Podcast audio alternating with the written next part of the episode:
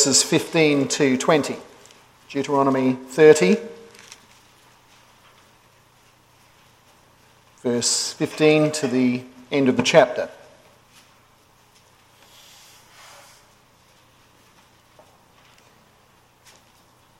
Since we'll be uh, considering the Westminster chapter on free will, it is uh, helpful if we focus on some verses that definitely speak about choosing.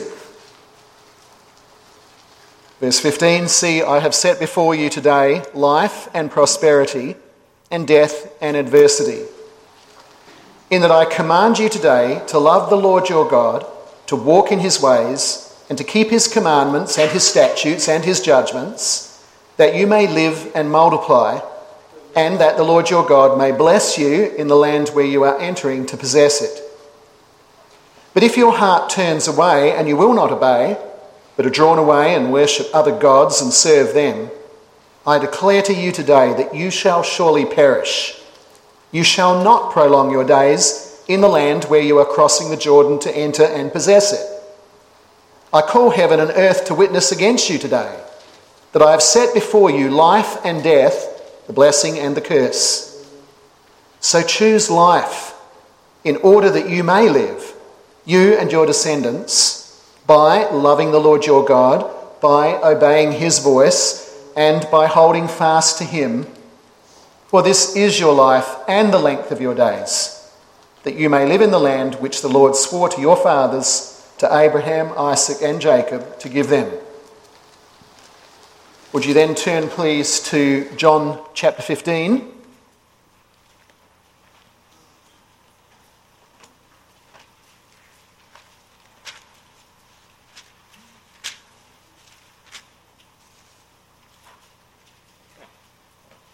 I'll read verses 1 to 11. The text for the sermon is verses 1 to 6. And uh, I selected this particular text because it is one of the proof texts cited in Westminster uh, regarding this matter of free will. In um, Article 3, it's a proof text cited, though uh, our copy of the Westminster doesn't list those verses, those uh, passages, but nevertheless it was one that was selected. So, John 15, verses 1 to 11. I am the true vine and my Father is the vine dresser. Every branch in me that does not bear fruit, he takes away. And every branch that bears fruit, he prunes it, that it may bear more fruit. You are already clean because of the word which I have spoken to you. Abide in me, and I in you. As the branch cannot bear fruit of itself unless it abides in the vine, so neither can you unless you abide in me. I am the vine, you are the branches. He who abides in me and I in him, he bears much fruit. For apart from me, you can do nothing. That's the verse that's cited in the Westminster, that, that one there. Apart from me, you can do nothing. If anyone does not abide in me, he is thrown away as a branch and dries up, and they gather them and cast them into the fire and they are burned. If you abide in me and my words abide in you, ask whatever you wish, and it shall be done for you. By this is my Father glorified, that you bear much fruit, and so prove to be my disciples. Just as the Father has loved me, I have also loved you. Abide in my love. If you keep my commandments, you will abide in my love just as I have kept my Father's commandments and abide in his love. These things I have spoken to you, that my joy may be in you, and that your joy may be made full.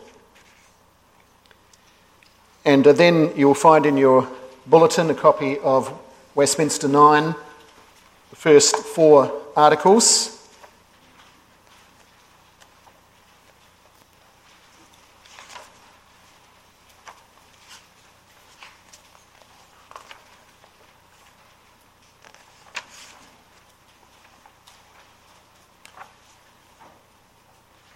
And uh, some uh, commentators on the Westminster Confession uh, identify chapter 9 as the start of the Westminster section on salvation, on the doctrine of salvation, uh, dealing with free will to say, to make it clear that apart from Christ we can do nothing. Salvation only through Him, not from us, not through what we do. Article 1 God hath endued the will of man with that natural liberty that is neither forced nor by any absolute necessity of nature determined to good or evil. Man, in his state of innocency, had freedom and power to will and to do that which was good and well pleasing to God, but yet mutably, which means changeably, so that he might fall from it. Article 3 Man, by his fall into a state of sin, hath wholly lost all ability of will to any spiritual good accompanying salvation. So, as a natural man, being altogether averse from that good and dead in sin, is not able by his own strength to convert himself or to prepare himself thereunto. And Article 4 when God converts a sinner and translates him into the state of grace, he freeth him from his natural bondage under sin, and by his grace alone enables him freely to will and to do that which is spiritually good Yet so as that by reason of his remaining corruption he doth not perfectly, nor only will that which is good, but doth also will that which is evil. Let us pray. Heavenly Father, as we hear your word preached, would you cause us to remember that it is your word to which we are attending?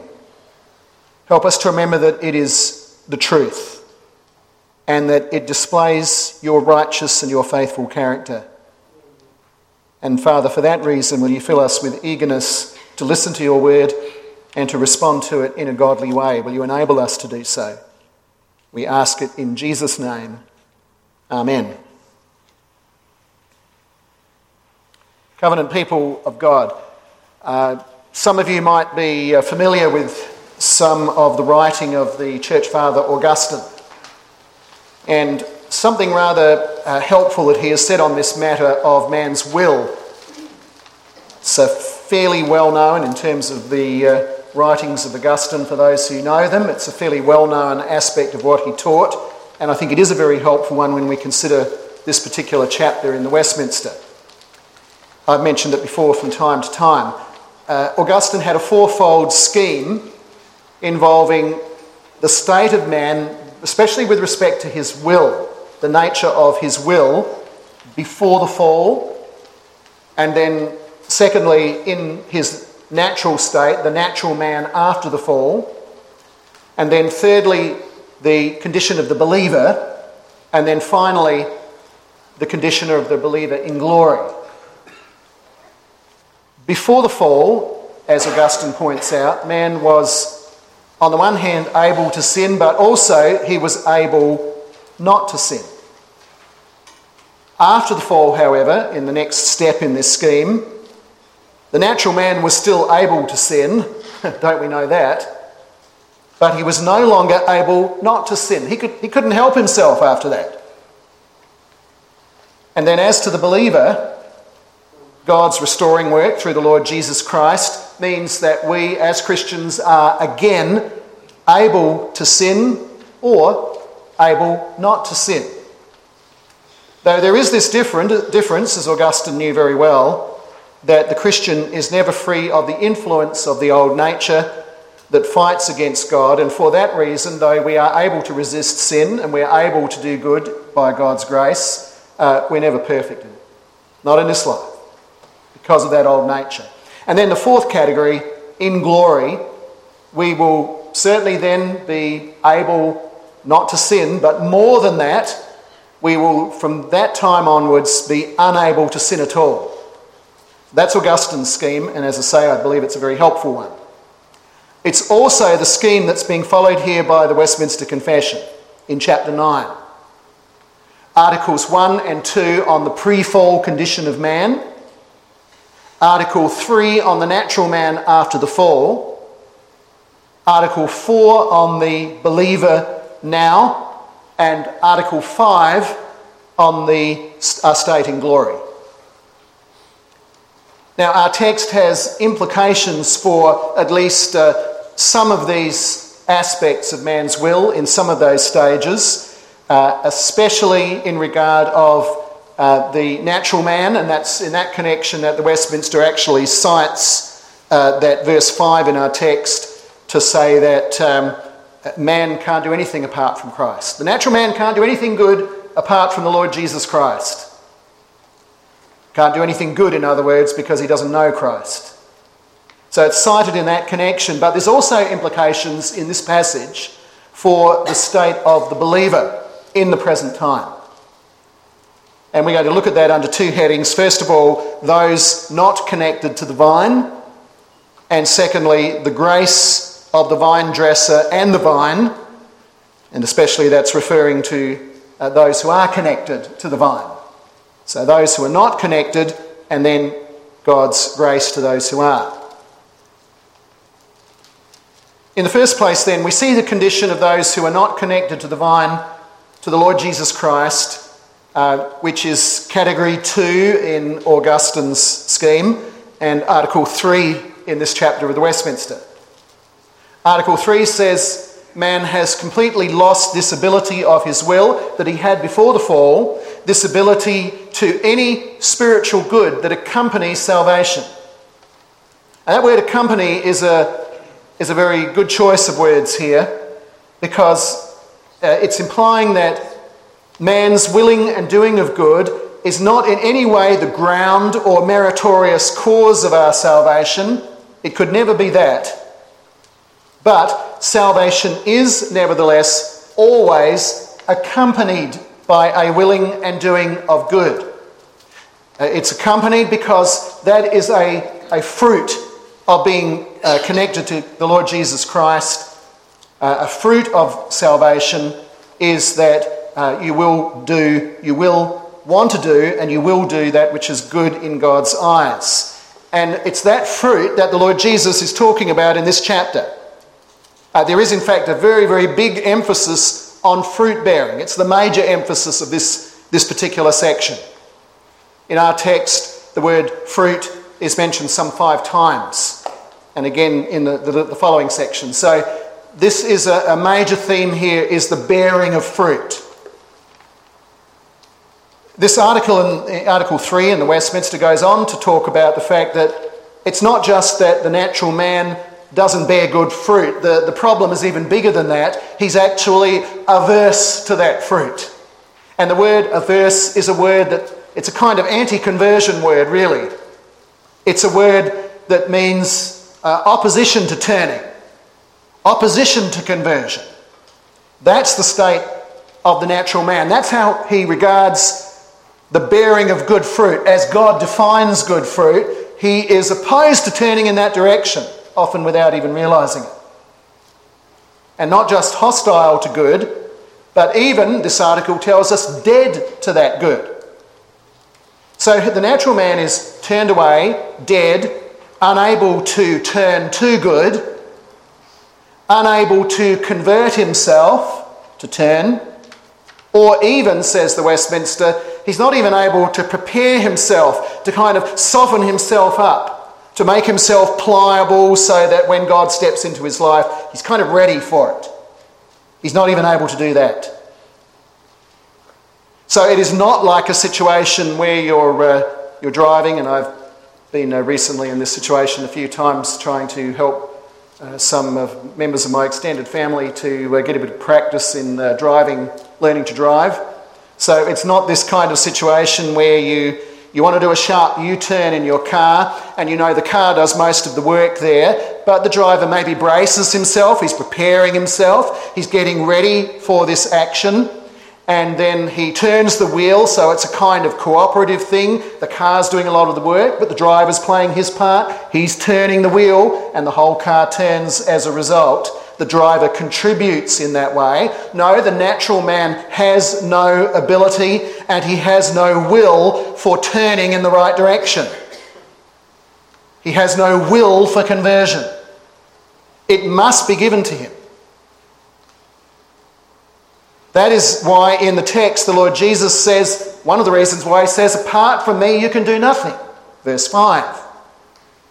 And this is not only true of good works once you are a Christian. You, can't, you and I can't do a single good work apart from the Lord Jesus Christ. We wouldn't be Christians if we we're apart from him. And it's true also of those who have never claimed to be Christians. That you cannot do any good apart from him. That is why verse 5 is cited in connection with the state of the unbeliever. The Lord Jesus doesn't say, Well, apart from me, you can, you can create faith in yourself, you can use your will to convert yourself, and then I'll take over the wheel and I'll turn you a little bit further in the direction I want you to go. But you've got to start it, you've got to start turning yourself first. Now, sometimes in uh, helping someone to learn to drive, if they start headed in the wrong direction, if you're the uh, one who's helping to teach them and you're sitting in the passenger side, you might have to just give them a little bit of help to turn the wheel a bit faster before they hit some uh, wall or something of that kind. But um, here, we're not talking about that extra help that's given. We're, we're talking about something far more fundamental than that. We need to be given a new birth. We need to be given a gift of faith in order to convert, in order to go in the right direction.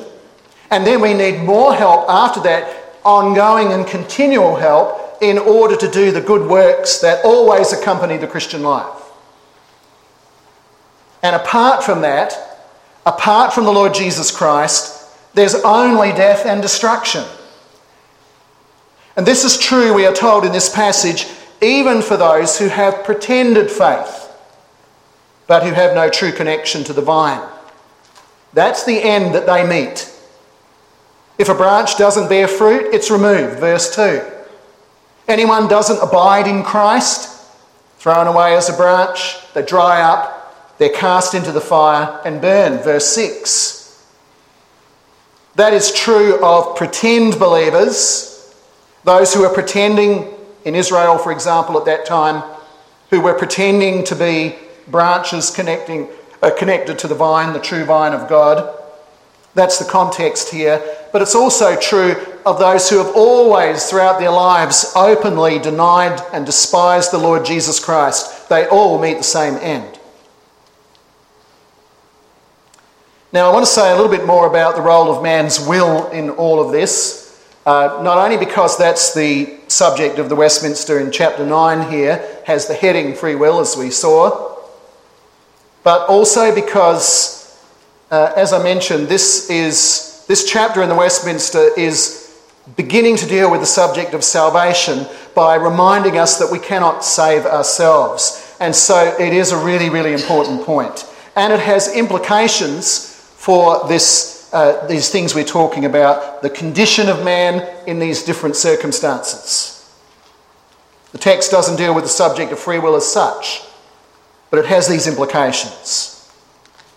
For if fallen man had a free will still, in other words, a neutral will, one that was free either to turn to Christ or to reject Christ without any help from God, just had that freedom to do that in their own strength, if that were true, that would be something good that the sinner could do apart from Christ.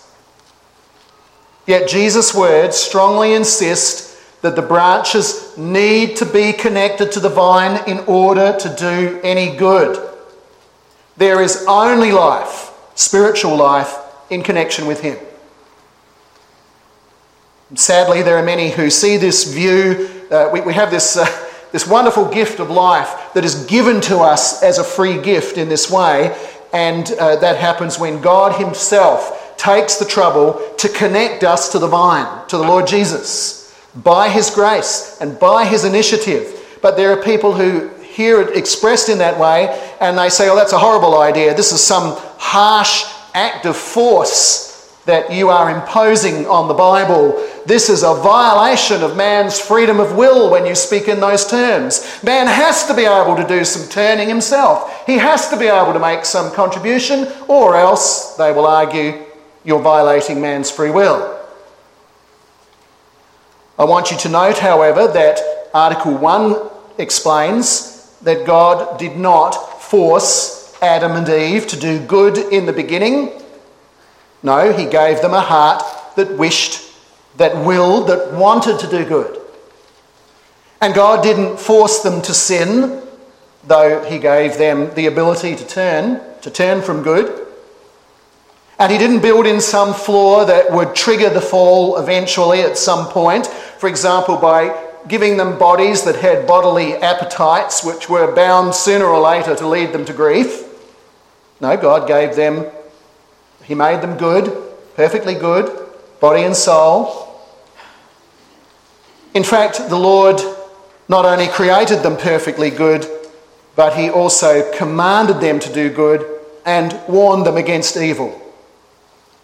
Just as later He called upon Israel to choose life rather than death to choose blessing rather than curse, as we read in Deuteronomy 30.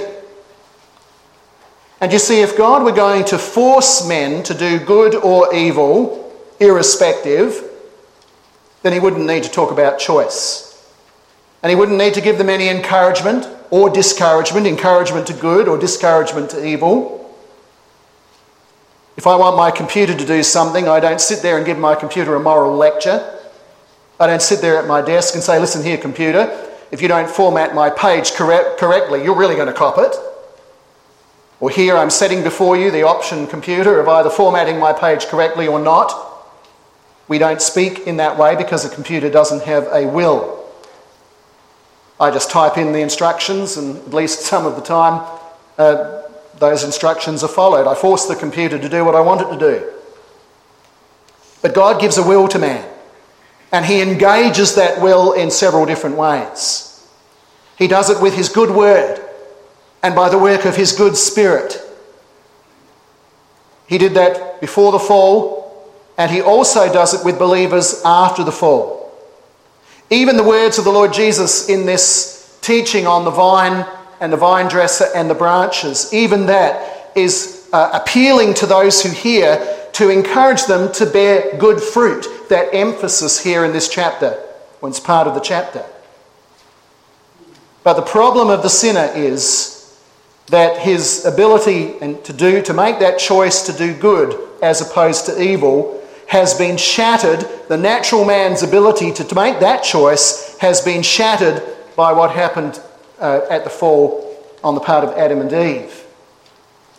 And now the only way that that ability can be regained is in the Lord Jesus Christ.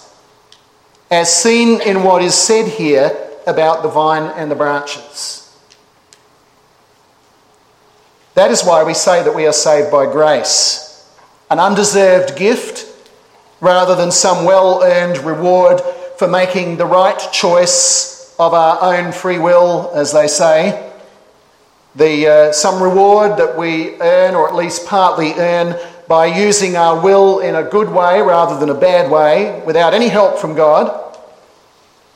No, we see the grace of God in our text with its emphasis on the vine dresser and on the vine. Our second and final point the grace of the vine dresser and the vine.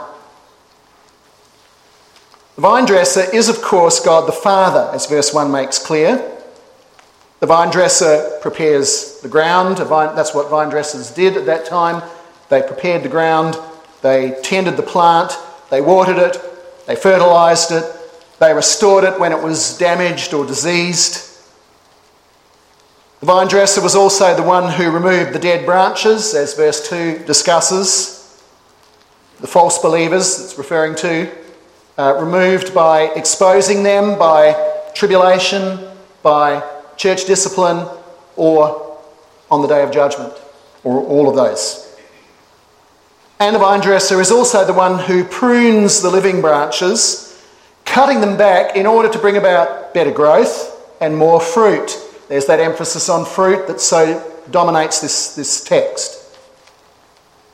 None of this is work that the branches do of themselves. It is all a matter of God's initiative and grace though certainly the pruning is something we respond to. And the bearing of fruit is something we are personally involved in. Then, of course, the vine, the Lord Jesus, that's the Lord Jesus, as verse 1 also makes clear. There is uh, unity between the vine and the vine dresser, hence that I am statement that we have here I am the vine. Uh, I am, that's another translation of Yahweh. We, we heard this morning, the word Yahweh is often in the NASB at least, uh, uh you'd say probably translated as Lord with capitals. But uh, we, if you want a literal translation of the word Yahweh, it's something like, I am being.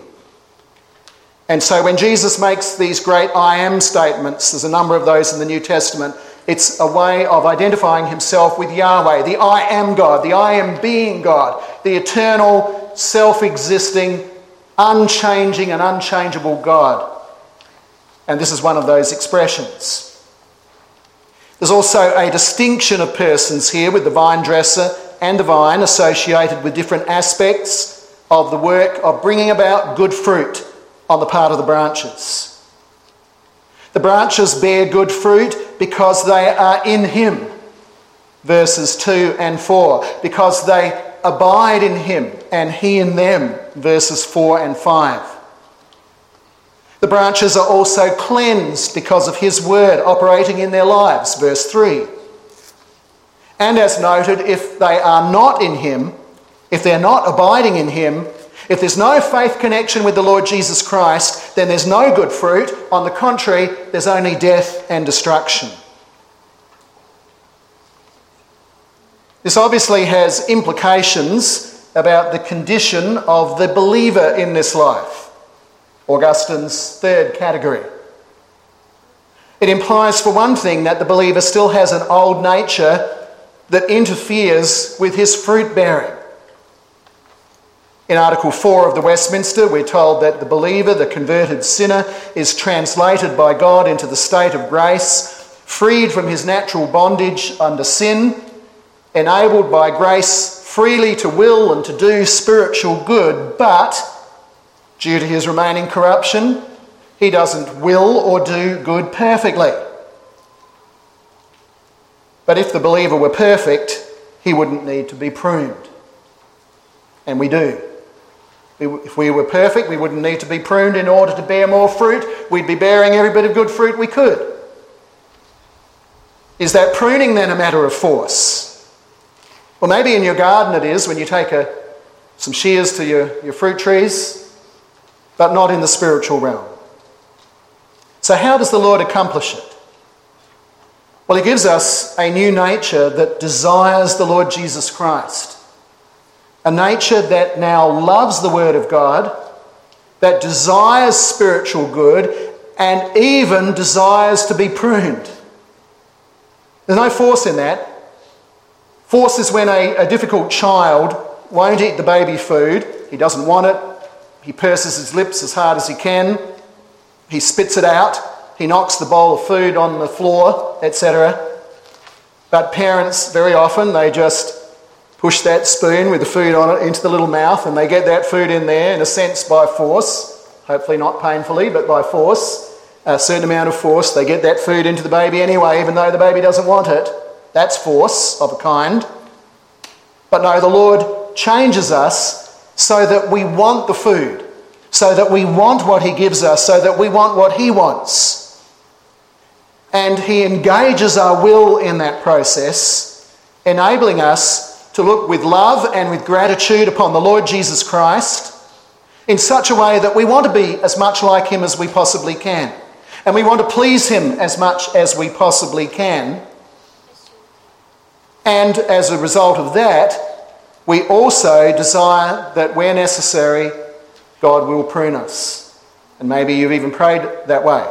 Ask the Lord to bring out into the open those sins that you aren't acknowledging to yourself and to, uh, to bring them out in such a way, even if it's painful, to bring them out so that they can be dealt with, so you can be more, become more like the Lord Jesus Christ, if that desire is there.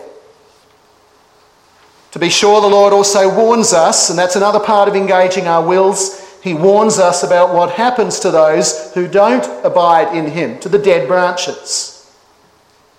He engages our wills in this way so that we steer, may steer clear of anything that will lead us in the direction of death. So that he engages us so that we choose an act of the will, life as opposed to death, blessing as opposed to curse. But that doesn't sound at all like force to me. Though it's true to say that we cannot do it without God's grace and help.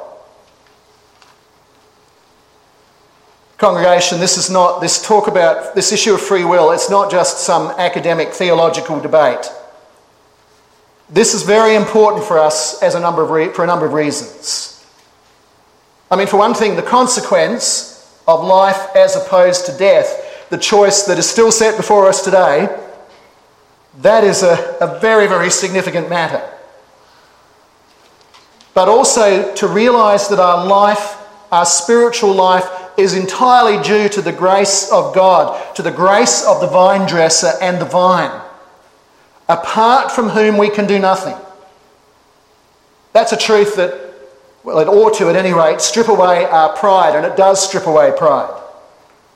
And leave us with all the more gratitude to God to realise that what we're doing, we're doing because of God's work in our lives. It's not us. We, we cooperate with that grace in certain respects, but it's not something that comes uh, from us as the source of it. And that is a necessary realization for every office bearer in this room to be able to serve God faithfully. Every office bearer needs to know it's not me. I can do nothing apart from Christ. It's entirely due to God's grace that you can serve. And every missionary, likewise, that whatever you do on the mission field, it's not you, it's only what God is doing through you, which you cooperate with, Lord willing. And apart from Christ, you can do nothing. And every member of the congregation, likewise, to recognize this vital truth. And then there is also a reminder here that good fruits always accompany salvation. Being in Christ and abiding in Christ is always accompanied by sanctification. And sanctification, growing in holiness and resisting sin, is not some optional extra, some icing on the top of your Christian cake that you can either have or not have. So be prepared to be pruned. And as I said, sometimes that's not easy. But even so, it's something we want. It's something we will. Rather than being forced upon us, we want it because it, we know it brings more growth, more fruit to God's glory, and by His grace will make us just a teeny little bit more in this life like the Lord Jesus Christ. Since it is your will as well as the Lord's, first His and then ours following, you can even cooperate with that process of pruning. You can examine yourself. That's cooperating with the pruning process. You can examine yourself to see whether there's something that you've missed that you can pray for, or something that you've been praying for a lot that you need to pray for again, in order to seek God's help to resist sin, to, uh, to be uh, able to pursue holiness a little bit more effectively, to become more like the Lord Jesus, as I mentioned. These, this is not a picture of branches that are shrinking away from the prune's shearers because they are unwilling but being forced to something they really don't want. But those who demonstrate the freedom that Christ has given back to us by the way that we choose to endure pain, even for His sake, for the sake of righteousness, for life, and for blessing. Amen. Let us pray.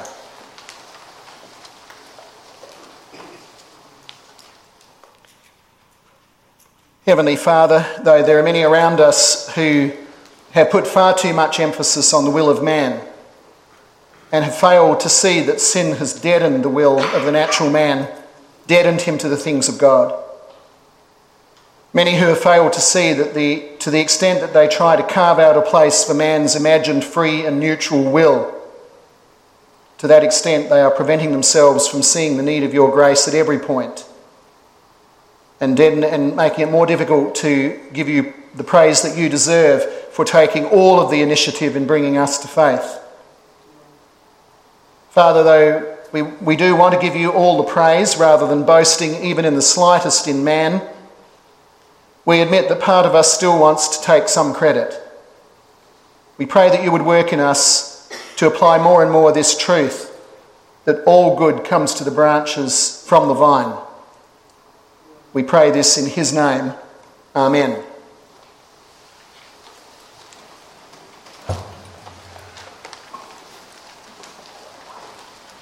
The Lord is our Saviour, He is our rock, our tower and refuge, and men are vain helpers. So are we actually. We're vain helpers. Apart from the Lord, we can do nothing. But uh, with Him, He enables us to do what He calls us to, to make a start in it. Psalm hymn 110.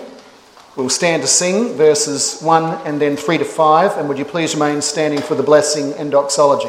110 stanzas 1 and 3 to 5.